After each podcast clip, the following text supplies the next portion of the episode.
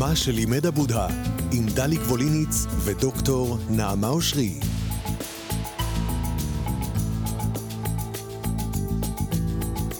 שלום לכם, שלום לך נעמה. שלום גם uh, לנועה, שהיום uh, מחליפה את תמי טלי פולק. Uh, אנחנו היום uh, יוצאים לדרך עם הסעור של הבודה, נעמה אושרי, עכשיו בעיצומו של מסע פרטי משלה, היא uh, תתאושש ותצטרף אלינו. חייב לגלות הכל, דני. הכל, הכל פה חשוף, הכל פה חשוף.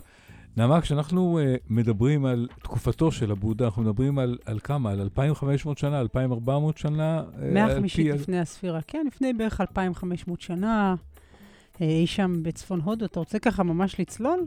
אני ממש רוצה, ממש אני ממש רוצה לצאת, אני עכשיו, ממש רוצה עכשיו, לצאת עכשיו. לדרך. אני ממש רוצה לצאת לדרך. בואי תוציא אותנו. Um, אנחנו uh, נמצאים באיזה אזור בהודו? איפה אנחנו... אנחנו uh, בצפון הודו. אזור אה, נפאל של ימינו, ממלכה גדולה, מלך ומלכה, שהם מראשי הממלכה, מן הסתם. האבא הוא איש אה, צבא, איש כוח, והאם בהיריון. כמו כל אב שרוצה שהבן שלו ילך בעקבותיו, גם המלך רוצה שהבן שלו, הבודה, לימים הבודה, הוא עדיין לא נקרא כך, אבל לימים הבודה בינתיים קוראים לו סידהרתה, גאוטמה, גאוטמה איש הפרות, סידהרתה, זה השם שאיתו הוא נולד. והאם אה, בהיריון, והאב שרוצה, כאמור, שהבן שלו יהיה ממשיך בממלכה, נועץ בידעונים. ודרכם של הידעונים מסתורית ובהירה כאחד. והם אומרים לאבא, ישמע חביבי, אם אתה רוצה שהבן שלך יהיה חזק, ומושל ואיש כוח, אל תיתן לו להתעסק בכל הדברים הרכרוכיים האלה של תורות הנפש. לא ללכת ל- לראות חולי ולא סבל, אלא תן לו להיות מוגן, מוגן מכל הדברים האלה. אני, אני רוצה לומר משהו במאמר בעצם מוסגר. בעצם מעמידים בפניו שתי אפשרויות. או שבנך ישלוט אחריך ויהיה מלך גדול ורם, או הם מזהירים אותו. היא יכולה נכון, להיות נטישה. הוא נכון. יכול uh, להיות בורא רוחני גדול, אבל אז הוא נוטש את הממלכה. וכאן המקום שאני רוצה רגע אחד לעצור בשיחה, ורק להטות את האוזן של המאזינים שלנו לסיפור הזה, ולשמוע אותו בכמה, מכמה מישורים, מכמה זוויות. אחד, אפשר לשמוע אותו כסיפור אגדה. האיש יוצא מהארמון וכולי, תכף נראה מה, מה מסתבר שם. ההזמנה האחרת, והיא יותר הופכת את הסיפור לרלוונטית לנו, לשמוע את הסיפור הזה דרך אוזנינו שלנו, כאן ועכשיו. זוג הורים שמשתוקקים לילד עוד בטרם הוא נולד, שמים עליו כל כך הרבה משאלות וציפיות. הוא כבר טווה לו, האבא, איזה גלימה ונעליים ושרביט וחרב ללכת בו, והוא עוד לא נולד. כמה זה דומה לאופן שבו אנחנו גדלים עם הילדים שלנו. אני רוצה גם את הזווית הזאת להזמין את המאזינים להקשיב לסיפור. כך או כך, העידונים או העידוני אומר לאב או להורים, כדי שהוא לא יהיה כזה מין רכרוכי או מורה רוחני, תמנעו ממנו כל מגע עם סבלות העולם, עם כאבי העולם, עם מכאובי העולם. והאבא באמת, שעה שהילד נולד, צריך להזכיר שאימו נפטרה עליו בעודו בן שבוע ימים. מגדל אותו... רק בס... על כך אפשר לכתוב מסה פסיכולוגית כן, רחבת כן, היקף. כן, כשאנחנו כן. עושים באמת, מספרים את הסיפור הזה לאנשי טיפול, אז זה ברור לגמרי למה המסע הזה כל כך uh, רלוונטי בחייו, אבל אני שמה את זה רגע אחד בתוך ההקשר וגם קצת בצד. Uh, דודתו גידלה אותו, והוא זכה לחיים באמת uh, כנער, כילד, כנער. זה כמעט הצליח לאבא, תחשבי, ילד, הוא כילד לא נתקל בסבל, כנער נכון. לא נתקל. בסבל, הצליח להשיא אותו, ועדיין, הוא הצליח נכון. להוליד את בנו, ויש... ועדיין לא ידע סבל, ואז זה קורה. אה, לא, עדיין לא קורה. אתה רוצה לשמוע, אני רוצה לספר לך קצת מחיי הארמון שם, אתה, מאחר ולא היית מה, שם. מה, הוואי הארמון? לא הייתי, אני, לי לא יצא. איפה היית לא אז לא באותם לא הימים? הייתי, יש לי כל מיני עיסוקים, אה, כן, בדיוק. לא יצא לי להיות. כן, דיג דיג דוג או משהו. נכון, בדיוק, 2,500 שנה, בדיוק דיג דיג דוג. כן, שהיית בן כלום. הוא באמת גדל כנסיך שלא היה חסר לו שום דבר, וכך הוא מספר, אה, הנה, אתה תקרא את זה ב- ב- לבד, בתוך התרגום של הסיפורים שלו בזמן שהוא שהה בארמון. כך מספר הבודה על ילדותו באחת מן הסוטרות, אה, אלוהים כתבי הבודה. גדלתי בסביבה מאוד מעודנת, מרופדת ומטופחת. אבי בנה לי אגמי לוטוס בארמון, אגם לוטוס אדום, אגם לוטוס לבן, אגם לוטוס כחול, הכל לכבודי ולמעני. לבשתי תמיד את מיטב המחלצות שהובאו בעבורי ממרחקים. הייתי מוגן תמיד מפני החום, מפני הקור, מפני האבק, מפני הלכלוך, מפני הטללים. היו לי שלושה ארמונות, האחד לעונה הקרה, האחר לחמה והשלישי לעונת הגשמים. הוקפתי במשרתים שעינגו ופינקו אותי, באנשים שבידרו וחינכו אותי, ובטבחים שבישלו והזינו אותי באורז ובשרים, במרק ובחיטה. לא נזקקתי ולא יכולתי לצאת מן הארמון.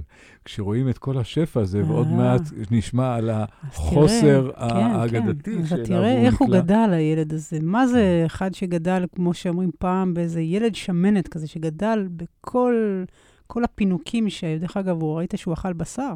כן, אכל בשר. כן, אכל בשר, בחור. Uh, בכל אופן, ככה הוא גדל, הוא מקבל חינוך נפלא, ומקבל, uh, באמת, הוא לומד מכל הבא ליד. הוא גם uh, ניסה באותה תקופה על היפה שבנשות העת ההיא, ואפילו נולד לו ילד, ילד שהוא בוחר לקרוא לו בשם המוזר ראולה, שמשמע כבלים. Mm. לא על שם הסרט, אני חושבת. לא, לא, ממש לא. לא, לא, ממש לא. זה שם נורא, יש משהו, יש משהו נורא סימבולי, כשנולד לנו ילד, בעצם אה, נכון. חוברנו לכבלים, צריך להודות, זה אה, נכון, צריך להודות. נכון, זה נכון. וכל אותם, כל אותה העת, כשהוא שוהה בארמון, כל אותה עת, על אף כל העושר הזה והטוב הזה, מקננת בו שאלה גדולה על אי הנחת שלו. הוא בלתי מסופק, הוא בלתי מרוצה. ואני רוצה להחזיר אותך, דלק, ואת המאזינים אלינו עכשיו, כאן בחיים העירוניים שלנו או בכפר. הרי כמו הבודה יש לנו הכל, ועדיין, כמו הבודה, בוערת בנו שאלת האי נחת, משהו בתוך החיים שלנו לא עובד כמו שצריך. אמ, אין כמו המסע הזה כדי אה, להבין את חיינו שלנו ואת מה שהוביל אותו ליצור נכון. את אה, תורתו, ש... 2,500 שנה אחרי, היא התורה הכי מתפש... מתפשטת במערב. כן, אז בואו נחזור באמת ככה להסתכל על הסיפור הזה, אפילו בעין קצת uh, של הסימבוליקה של הדברים. ובכן, אותו אבא, הוא לא בהכרח רק אותו מלך, אלא גם אני ואתה, ההורים, שרוצים עבור הילדים שלנו את הטוב ביותר, ולא רק את הטוב ביותר. אתה יודע, מספרים שהוא, שעה שהוא יצא מן הארמון, ובכל אופן רצה לפגוש קצת את העולם, האבא עשה הכנות. הזיז את כל הרעלים, הזיז, ניקה את כל ה... אה, את המרחבים האלה שלא יהיו אה, מטונפים. הזהיר את העגלון, איזה מסלול אתה נוסע. כן, והדבר הזה, אנחנו יכולים להסתכל על הסיפור הזה ולומר, טוב, זה בודהיסטי, זה הודי, זה שם, אבל כך בדיוק אנחנו עושים. והשאלה הזאת שאנחנו הולכים איתה לגבי שאלת הסבל, אנחנו כבר יכולים לומר בתחילתו של המסע, גם אם יש לילד את כל הצעצועים שבעולם, זה לא מבטיח את אושרו. אפילו תכף נראה שזה ממש לא יבטיח את אושרו. החומה הזאת שהוא בנה סביב הבן שלו היא בעצם החומה שאנחנו בונים, אה, בונים אה, כל הזמן, ביומיום שאנחנו בונים. עינינו לא רוצות אה, לחז, לחזות בחלק מהדברים. נכון. אנחנו שומעים חדשות ולא באמת רואים את, ה, לא באמת רואים את הדברים. ובעצם uh, פריצת החומה, שעוד מעט תגיע, הנה, היא בעצם לראות את הדברים כפי כן. שהם, לראות אבל אותם. אבל קודם כל צריך באמת משהו. לזכור שעל הרקע כל הלוטוסים האלה היפים, הסימבוליים או המעשיים, הבודה היה חסר מנוחה. השקט הזה שהוא חיפש בחייו, הנחת הזאת, להניח את דעתו, לא בא מאושרו, והיה צריך לעשות שם איזשהו מהלך, ואכן כך הוא עושה. אולי סתם שעמום, למה? תארי לעצמך שאת נעה... אני לא חושבת, הוא, כל מה שהוא רצה, הוא קיבל. נו, אז זה נורא משעמם. משעמם? אני חושבת שצריך... איך תדע שטוב לך אם אתה לא יודע שיש גם רע? נכון. אז זה כבר תחילתו של לסדוק את הדבר הזה שנקרא רק אור בלי חושך. הוא בעצם הולך למה שאחר כך יהיה, אפשר לראות גם במונחים, נגיד, של תורות פסיכולוגיות, נגיד יונגיאניות, כאינטגרציה של, ה, של הטוב והרע, של האור והצל. של קוליות הנפש. זאת אומרת, הוא מחפש פה באמת לאחד את הדברים ולא להמשיך ולהשלות את עצמו בתוך הנפרדות. דרך אגב, אם אנחנו מדברים על נפילת החומות, לא רק כמטאפורה, אה, באותן ארצות שבהם גם ניקו את הרחובות לפני שהגיעו השליטים והציבו כל מיני תמונות של בתים מאושרים כשצולמו הדברים כדי. אתה מכיר את הממלכות האלה? סליחה, אני מכיר את זה מהיומיום שלי. את זוכר איך נראה מסדר המפקד? Mm. איך לא, אני נראה- איך מדברת נראה- על... איך אה, נראה ביקור של אה, אישיות אה, זרה? כן. עושים עדיין את אותם נכון, דברים ממש. נכון, אבל אותם, אני מדברת על אותן ממלכות שגם שם נפלו החומות, כי להחזיק את החומה הזאת, יש בה משהו פנטסטי, פלסטי, לא, לא אמיתי, וזה לא ריאלי, אותה מציאות. ובאמת הבודה חש את העניין. כנראה חש את החומות שהן לא מועילות ותומכות בו, אלא רק מקעקעות בו איזושהי חוויה. והוא החליט לצאת ולגנוב את החומה, במה שיירשם בדפי ההיסטוריה כארבעת הלילות ששינו את המציאות. הוא יוצא ארבע פעמים מהחומה וארבעה לילות. אתה זוכר את הסיפור? לילה ראשון. לילה ראשון. ופוגש לפתע איש זקן. והוא עד מקומו. אז לא ראה נכון. ארמון של צעירים. גם אביו היה יחסית, אה, אני מתאר לעצמי שהוא היה בן 40 כשזה- כשהסיפור הזה מתרחש. מהמם. ולפתע הוא פוגש איש זקן, נתקל בזקנה. בפעם הראשונה נתקל בזקנה, ואז הוא פונה לרקב שלו, והוא כולו תדהמה. הוא שואל אותו, מה זו התופעה הזאת? מה זה ההתקמטות, ההתבלות הזאת, אולי הכיעור הזה, כן? שוב, תחשוב על הילד. אני זוכרת שהילדים שלי פעם ראשונה ראו, לא זקנה, כי הם מכירים, אבל נגיד ראו אישה מאוד מאוד שמנה. הבן שלי היה כולו, היינו אז בבריכה, והוא אומר לי, אמא, היא לא יכולה להיכנס למים כי כל המים יישפכו. החו... החוויה הזאת של משהו שהוא מאוד לא תואם את המציאות שלך, הוא, הוא מעלה תמיהה וגם סלידה אולי, באמת החוויה הזו של סלידה, והוא עם זה חזר אל הארמון, ולא שקטה נפשו. הוא החליט להמשיך את המסע הזה, ובלילה הבא שוב גנב את החומה עם אה, הרקב, עם הסוס, והפעם הזאת, הפעם הוא רואה נושאי אלונקה או איזה... לא, חולי. חולי, כן. מישהו, מישהו מישהו אה, חולה. חולה. מישהו, איש אה, חולה. לראשונה הוא מבין שיש לא רק זקנה, אלא יש גם מחלה. יש גם בעולם. מחלה. כן, המחלה שהוא כנראה, קשה להאמין איך הוא הגיע לגיל 29 בלי להיות חולה או בלי, או בלי לראות אנשים חולים, אבל החולי, אולי החולי הקיצוני שהוא פגש, מאוד ערער אותו. ושוב הוא שואל, האם זה עניינו של האדם זה? מאן דהוא? האם זאת הבעיה? ואומר לו הרקב, לא, זה לא עניין שלו, זה גם עניין שלי, וגם, אדוני היקר, זה עניין שלך. גם לך, גם אתה תפגוש במחלה. וגם זה מטלטל אותו ולא מספק אותו, והוא שב אל הארמון ויוצא שוב בלילה השלישי. ואז זה מגיע. ואז זה אנחנו מגיע. בקרשנדו של ההבנה הראשונית, הוא נתקל במוות. נכון, הוא רואה, איש מת. רואה גבייה מובהלת לשרפה כמנהג המקום, ושם עולות שאלות גדולות מאוד, כן? מה הם החיים, מה קורה בקיצם, אה, מה קורה לנשמה אחר כך, מה התהליך הזה, כמה היגון. והוא מספר על עצמו באותה כנות שהוא דיבר קודם, על, ה, על הכאב הגדול שהוא פוגש, והוא ממש מתוודה על התהליך הזה שהוא עובר בעקבות המפגש של שלושת הלילות הללו. וכך הוא אומר, למרות תנאי חיי המרופדים, למרות חיי הפאר והנוחות, משעה שנחשפתי לזקנה והייתי עד לחולי ולמוות, לא יכולתי להפנות עוד את ראשי מן הסבל. ומשכך, גם תחושת ההתעלות והשיכרון של החיים המדושנים נמוגה כלא הייתה. כן. הוא מבין שאי אפשר יותר לברוח. הוא מבין שאי אפשר יותר לברוח. תשים לב שהוא אומר, יש לי הכל, אבל אני לא יכול לברוח מעובדות החיים. מהמציאות הזאת, ממה שהיא מציעה, המציאות, המציאות מציעה את עצמה בפניי. להיות מדושן, להיות מרופד, להיות שיכור מן הדברים, הם לא אה, בשום צורה שהיא אה, חיסון מפני הדברים. ו... ואז מתחיל בעצם המפגש ואז הוא הרביעי יוצא, שלו. בדיוק. המפגש הרביעי שלו. זוכר? פתאום, בוודאי, הוא פוגש איזה סגפן. מהמם. ופתאום איזה בודהיסט של הימים, אה, בודהיסט, יו- יוגיסט של הימים אה, נכון. ההם. אה, צריך לזכור שהיוגה קדמה ל... יוגה ההינדית, נכון, התפיסה ההינדית. כן. וזה מקסים אותו. כן, פתאום יש איזה רוח, הרוח נכנסה לחייו, כן. חיי, פתאום חיי הרוח קוסמים לו מאוד. כן, כן, והוא פוגש אותו באמת בלילה הרביעי, וכאן חל מהפך, שהוא לא רק חוזר לארמון ורואה כמה הארמון לא יכול להציע לו דבר מה, הוא גם מחליט לעזוב את הארמון. ונעמה, ברשותך, אני רוצה רגע אה, לעצור. סיפרנו את אה, תחילת אה, ההיוודעות שלו אל אה, חיים ממשיים, אחרי שאביו ניסה לשמור אותו בתוך אה, בועה ולנתק אותו מהעולם האמיתי. ואני רוצה שנשמע את התיאור הזה Mm. מכתב יד שהוא מראשית המאה הקודמת, מתרפ"ב, אה, של... אה, נשמע עתיק. מה, מה? זה עתיק נשמע מאוד, עתיק מאוד מאוד, ספר שגיליתי במקרה באיזה ספרייה ישנה בנתניה, מיועד ל- להשלכה אל הפח.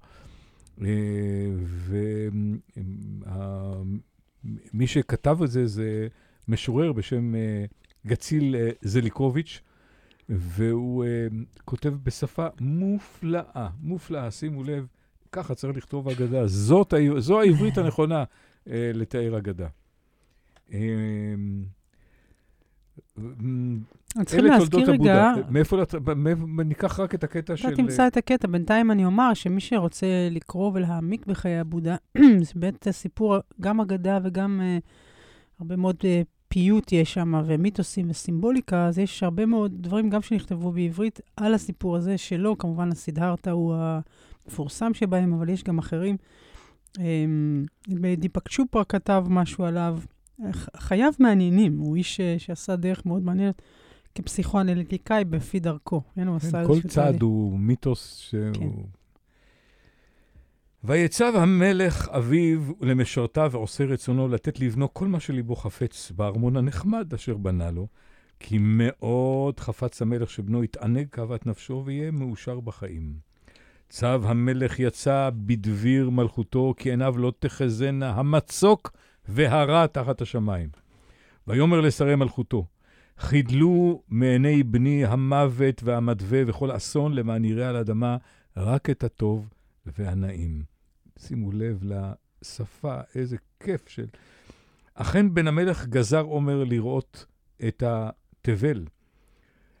כפיל אסור בחבלי ברזל יהרוג לשוב אל... אה, סליחה, כפיל, כפיל, איזה, איזה דימוי. כפיל אסור בחבלי ברזל יהרוג לשוב אל חירותו ביער. כן הרגה נפשו במסתרים לראות את ארצו, להתבונן ביושביה ומעשיהם. ויאמר המלך למשרתיו, קומו והכינו רכב צבים נחמד למראה, וארבעה סוסים נהדרים בחדר. אחר כך פנו דרך מכל מחזה יגון וכוח. תגידו להדרים עליהם הדרך, ברחובות אשר בני יעבור שמה, שימו דגלי תפארת על בתיכם. אה? כן, דיברנו כן, הרגע על כן. ביקור, אה, ביקורים חשובים, יריות ארגמן, לולאות משי מצבעים שונים סביב לחלונותיכם, וכל העם יעמדו משני העברים בכל רחוב, ופרחים ושושנים בידיכם, לקבל את בני המלך, את, את בן המלך יורש עצר מלכותי. ויעשו כן.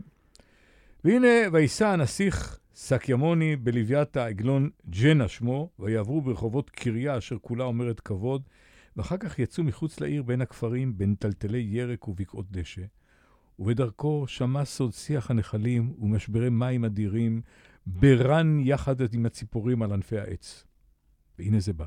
עוד הנסיך הנשגב מתענג מזיו חזיונותיו בדרך, ופתאום בא לקראתו איש זקן בעין אונים, ראשו כפוף בתוגה, שערותיו לבנות כשלג, וכל עצמותיו תרעדנה, כי יד השיבה נגעה בו. ויקם בן המלך ברכבו, ויחרד חרדה גדולה, כי לא ראה איש זקן עד כה, וישאל את העגלון, מה זאת? האם גם הוא אנוש ייקרא? ויבהל ג'נה העגלון, כי לא ידע מה להשיב. ויחזק ליבו ויאמר, הזקן הזה היה עולל, ויונה כמוך, אדוני הרם, ואחר כך היה לגבר כמוני עבדך, אך שנות עמל ועיתות צרה ומשברי תלאות עברו על ראשו עד כי הזקין. תם תוארו, פסו כוחותיו, כי הזקנה היא גורל כל בני האדם, בטרם היפרדה מארצות החיים. שר ושוע, גביר וחכם, דל וכסיל. להמשיך או לעצור כאן? כי זה יפהפה בעיניי, וכך, נכון. וכך הלאה, מגיע איש חולה, והוא לא מבין מי זה האומלל, ואז אה, מגיע המת והוא נדהם, הוא נדהם. כן. הוא ואז חפץ באמת לשאול אנחנו... עוד פעם, מה זאת? והתמת, כותב זליקוביץ', תמת מילתו על שפתיו. וירד עוד פעם ממרכבתו, ויגש אל המקוננים שהקיפו את המת, ויאמר, אל תבכו למת, כי כל היצורים למות עומדים. והמוות מפקד על הארץ בשבט עברתו, אל תבכו למת, אל תבכו לו למת, בכו בכו לחיי העומד באיוולתו, ותח עיניו מראות. כי תכלית אנוש נירוונה. Mm, הוי רודפי חיים ותענוגי שווא, עד אן ריק תחוגו, לכו ונלכה ונחקורה, למצוא מזור למחלת העולם, והצלח לכל בני תמותה. ונאמר אמן. ונאמר אמן.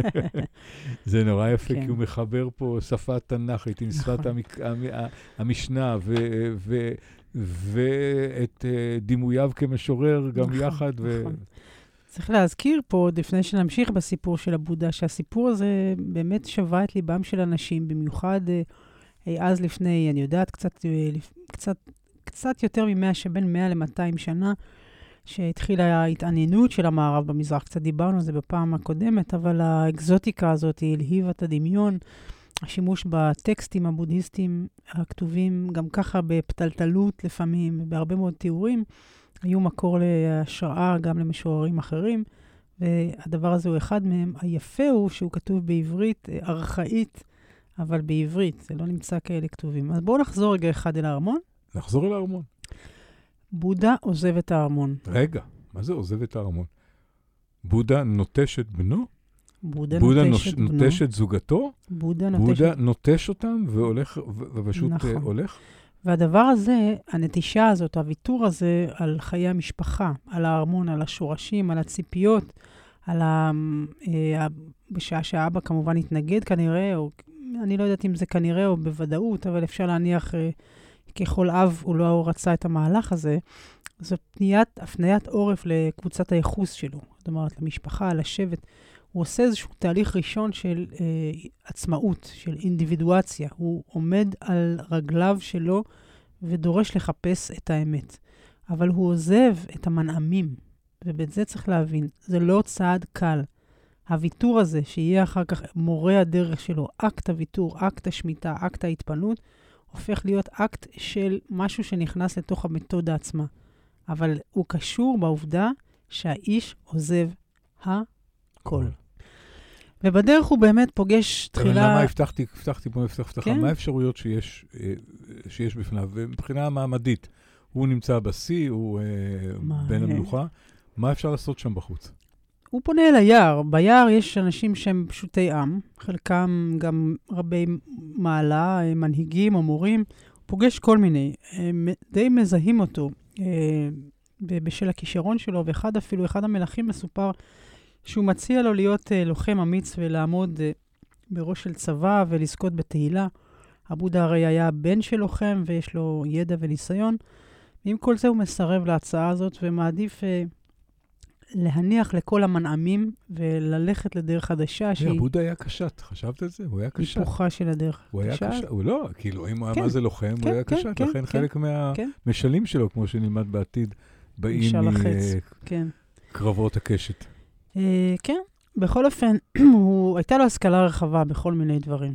אה, ואז הוא מגיע לאזור של היערות, ושם הוא פוגש הרבה מאוד מאסטרים מלומדים, והם מלמדים אותו תורות ידע מסוגים שונים. הוא באמת שוקד על הלימודים, הוא זוכה להערכה רבה, ואלה מפצירים בו ואומרים לו שאם הוא טיפה יתמיד, עוד הוא יכול גם להגיע להיות מורה גדול. והוא היה איש צעיר וכריזמטי, ולמרות שההצעות האלה היו מאוד מפתות, כמוך, הוא החליט לדחות את כל ה... והוא סירב למרותם של המורים. צריך לז...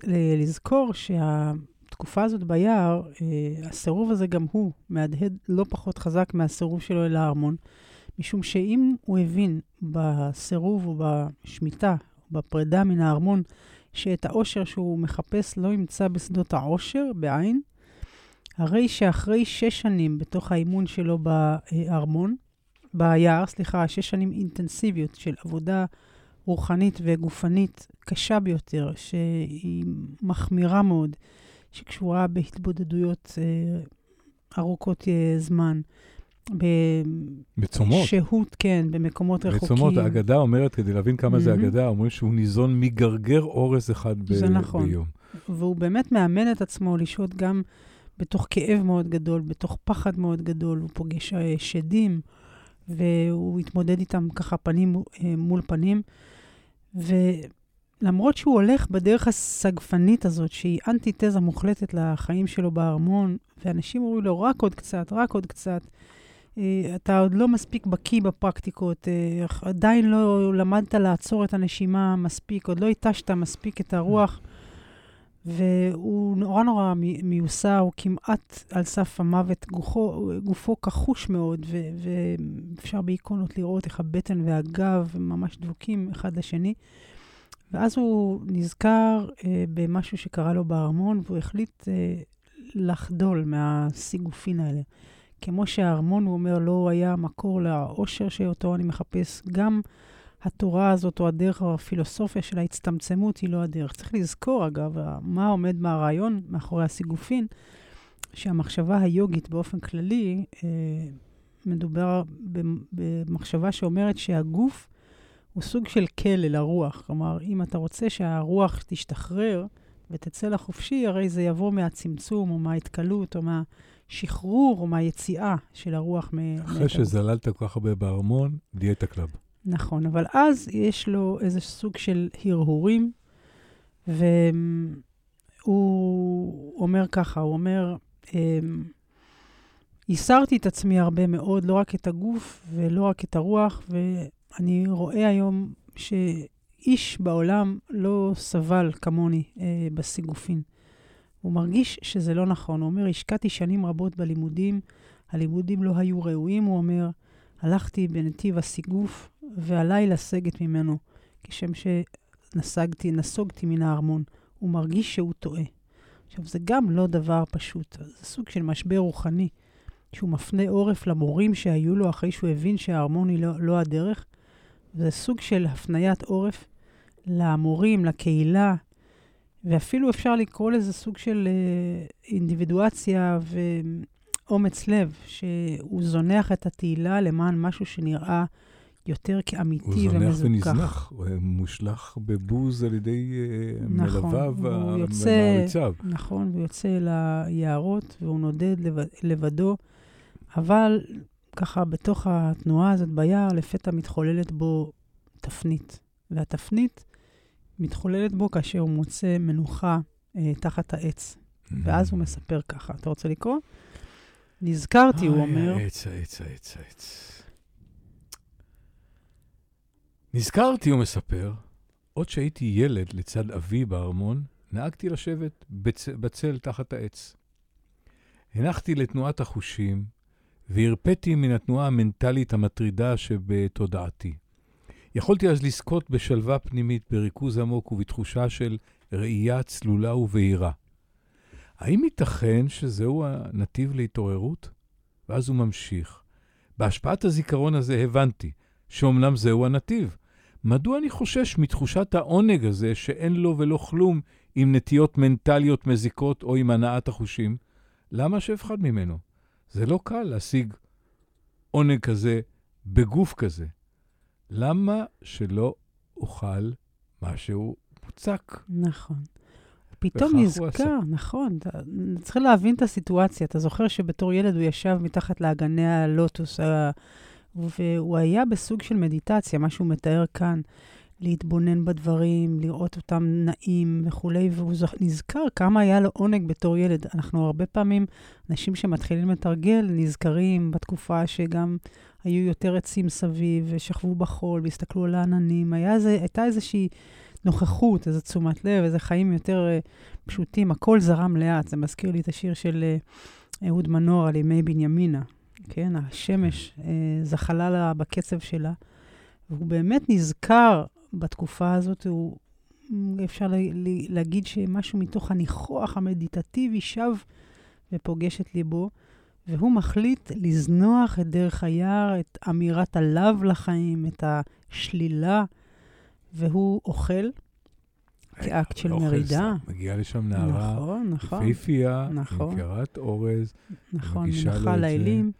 כן, אז בואו נחזור רגע אחד לתחת העץ. תחת העץ. אני רוצה רק דקה אחת אה, לומר משהו לגבי העץ. הישיבה הזאת מתחת לעץ היא בעלת uh, סמליות רבה. בכלל, הסיפור הזה, כמו שאמרנו, מלא, מלא ב... לא רק בשפת השכל וההיגיון, וה, גם בשפת הלב והפיוט והסימבוליקה. אז העץ, אותו עץ, uh, מה שנקרא עץ פיקוס, פיקוס הודי קדוש, כנראה מהתקופה... בודהי. בודהי, כן. אנחנו צריכים להזכיר שהעונה היא ככל הנראה מאי, אה, זאת אה, שיא עונת הגשמים, ויכול להיות שהוא ישב מתחת לעץ פשוט כי היה הרבה גשם.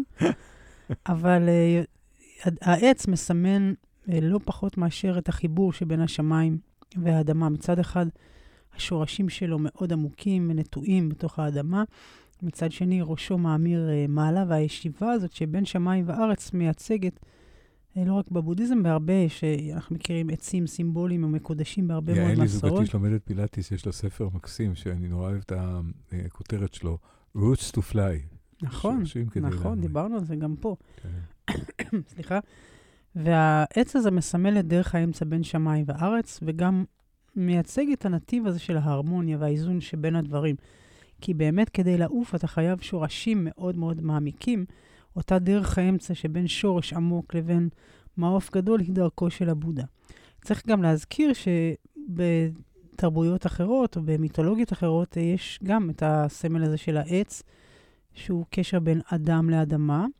למשל, בתרבות הנוצרית, השילוש הקדוש שבין האב, הבן ורוח הקודש, העץ שעליו, ממנו נצלב ישו, אה, המקום הזה שהוא גולגלתה, טבורו של העולם, אקסיס מונדי, הציר הזה שנמצא, שהוא מרכז העולם. צריך להזכיר כל פעם שאתם אומרים תת שבות, תדעו לכם שאתם במסורת נוצרית טהורה. נכון, והמקום הזה שעליו אה, נצלב ישו, הוא המקום שלפי המסורת היהודית-נוצרית היה גם גן העדן המיתולוגי, שם שוב העץ הדת וכך הלאה. אז אנחנו מוצאים את הסמל הזה של העץ אה, צומח ופוקח את עינינו בעניין של ההתעוררות אה, במסורות רבות. כך או כך, הוא יושב תחת ערימת העשבים בטבורו של העולם. הוא מסדר לו ערימת קש שנקראת אה, בפי הבודהיסטים כס היהלום. הלא היא הכרית שלך, דליק, שאתה מכיר. וכאן הוא עוצם את עיניו, ובמשך פרק של שבעה שבועות הוא עושה מדיטציה, עורך מדיטציה. תראי זה מתחבר אלייך, נעמה. אני יודע שאת היום, בחלק מזמנך מבלה בחיק הטבע, ומארגנת אפילו סיורים uh, מודרכים של uh, לימוד בודהיזם בחיק הטבע. חשבתי איך זה, איך רבי נחמן היה מתחבר לזה, נכון. שירת העשבים, רק שם הדברים באמת, אה, רק שם הדברים באמת אה, מדברים אליך וקורים. כן, כשאתה נוגע בשיח, אתה יכול לסוח עם בוראו. אפשר לראות את זה ככה, אבל כן, הטבע, לא היו אז אה, קמפוסים ללימוד בודהיזם כזה או אחר, אבל באמת הטבע הוא המקום הטבעי ביותר שבה הדרך יכולה להתחולל, והוא לוקח על עצמו את הזמן הזה, את שבעה, שבע, שבעה השבועות. שבעת השבועות, ובהם סקול רגליים, אה, עצום עיניים, מודט ומודט ומודט, ושם הוא פוגש את העולם הפנימי שלו. העולם הפנימי שלו מורכב, אם נרצה, מסיפור הניסיון. אין ניסיון יותר נורא מהסיפור היהודי של אברהם והעקדה ובנו, אבל אה, גם אותו מעמידים בניסיון. נעמה עכשיו, חבל שאתם לא רואים את פניה. מה הוא מדבר שם, הדליק הזה, מה הוא רוצה מחיי? ואני מדבר על מרה. איך השטן mm. בא לנסות אה, להסיעו מדרכו החדשה. כן. אז אנחנו נחזור ל... אני יכול להשתמש בזה לקרוביץ' כדי לתאר את זה? בדיוק, רציתי אפילו להציע לך, כי תיאוריי לא יכולים לעמוד כמול השטניות שלי. אין על זה לקרוביץ', אין עליו. אה, ולשטן מרה שלוש בנות לעשות רצון אביהם בשאול, ללכוד נפשות הצדיקים ברשת עגבים. ויקרא אותן מרה בשמותיהם, לומר, למי מכם בנותיי נאה לכבוש את בודה גותמה? רגע, אני רוצה כן. רגע אחד ללכת אחורה, כי מרה פה, אחרי שהוא נכנע, זה קצת קודם, קודם כל הוא מרה, אה, השטן הבודהיסטי, סמל ההרס, המוות, הכיליון, הוא מפתה אותו בפחד, זאת אומרת, הוא מתקיף אותו בפחד. השלב הבא זה כשהוא קורא לבנות שלו.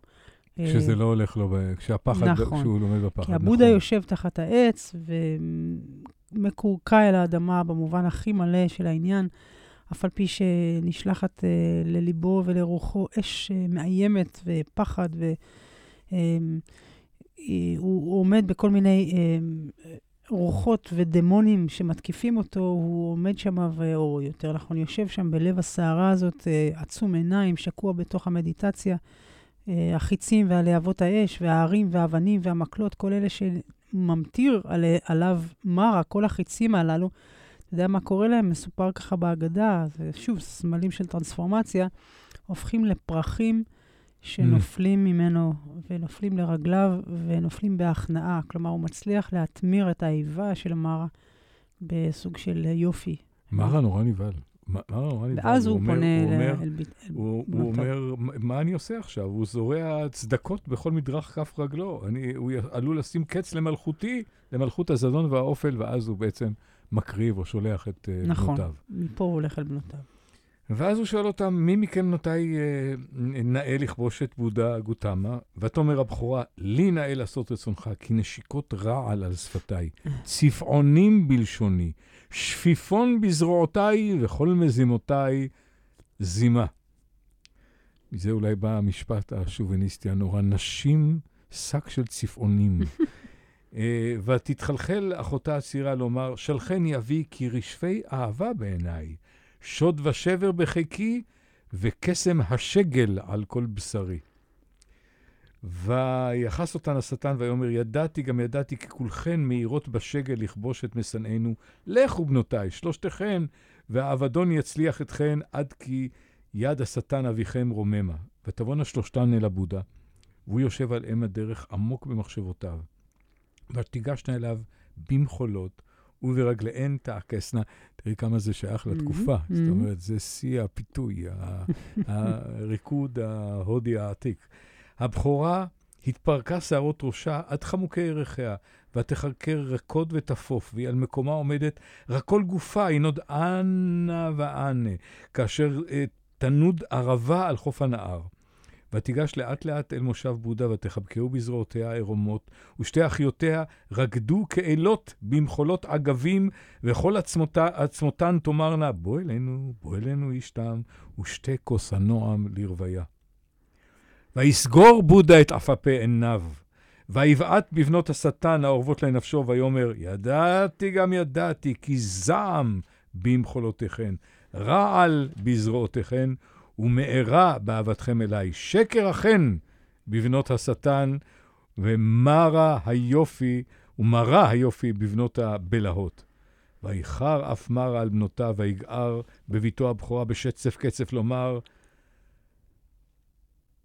איך הפכה קדשה לקדושה, ותינשא בסער מתחולל אל ענני האפס בחיק הנשייה, ושתי אחיותיה אחריה, וירשעו מוסדי האבדון, ותגעש ממלכת האופל, ויחרדו בני שעירים חרדה גדולה. או-אה, זה צריך תרגום רש"י לא, בסוף. הוא הולך, לא, תשמעי, הם אה, נכבשו בקסמיו כנראה בסוף, זה הרס אותו העניין הזה שהם אה, כן, רוקדות ודבר... אה, כן, זהו, יש לא שם קורה. תסכול מאוד גדול, שם, אה, שהפחד לא מצליח להכניע אותו, ולא הפחד ולא התשוקה, והוא נותר שם בסוג של השתוות הרוח, שזה גם יהיה חלק מן הפרקטיקה שהוא ידבר עליה בהמשך. אה, והוא נותר בתוך הישיבה שלו באופן כזה שהוא לא הולך לא לכאן ולא לכאן. וכשמרה לא הצליח, וכשבנותיו לא הצליחו גם, אז אה, באה אלת האדמה. הוא בעצם פונה אה, אל האדמה אה, אה, ואומר לה, את, את תהיי לי לעדה, אני כאן אה, במשך שנים ארוכות, במשך גלגולים רבים, הוא אומר, אה, בגלגולי חיי, חיי הקודמים, הרבים מאוד, הוא אומר, התאמנתי בשלמויות כולן. טיפחתי סבלנות ונחישות ומדיטציה ונדיבות ומוסריות וחוכמה, התאמנתי בכל אלה, והנה הגעתי למצבי היום, כשאני מוכן ומזומן להתעורר. לפיכך, הוא אומר, שהוא נשאל, מי אתה בכלל שאתה ראוי? אז הוא אומר, אני כן, אני ראוי לשבת על כס היהלום באותו מקום שישבו גם הבודהות לפניי. ואז הוא נוגע באדמה, והוא קורא לה, והוא אומר לה, את, את תהיי לי לעדה שעל הכיסא הזה ישבתי, ומהמקום הזה עשיתי את עבודתי הפנימית, והאדמה, הלוא היא האימא, אפשר לומר, אה, שוב, גם היא מוטיב וסמל שמופיע בתרבויות השונות, אה, נותרת ללא מענה, אה, מחבקת את הבודה, וכך בעצם הוכרע הקרב הזה של ישיבת הבודה תחת העץ, ומכאן אפשר לומר שהוא התעורר. וכשהוא התעורר, דליקה, מה שהוא הבין בתוך הסיפור הזה, וזה חשוב לנו אה, לומר, זה שהוא הבין שלא הפחד ולא התשוקה, אלה שאנחנו מסמנים אותם בחוץ, ואלה שמפעילים אותנו, משם זה לא יבוא. במקום להאשים את העולם באיזה אצ, אצבע שאתה נועץ החוצה ואתה אומר, הוא הפחיד אותי ולכן אני רוצה לתקוף אותו, הוא או היא עוררו בי תשוקה, לכן אני רוצה לתפוס אותם, הבין הבודה שמשהו מתחולל, מקור הסבל כמו מקור הנחת, מצויים בתוכו פנימה. וזהו שיעור מאוד מאוד גדול, שאיתו אנחנו בעצם... נפרדים. נפ, נפרדים. נפרדים. ונעמיק את המסע יחד עם הבודה.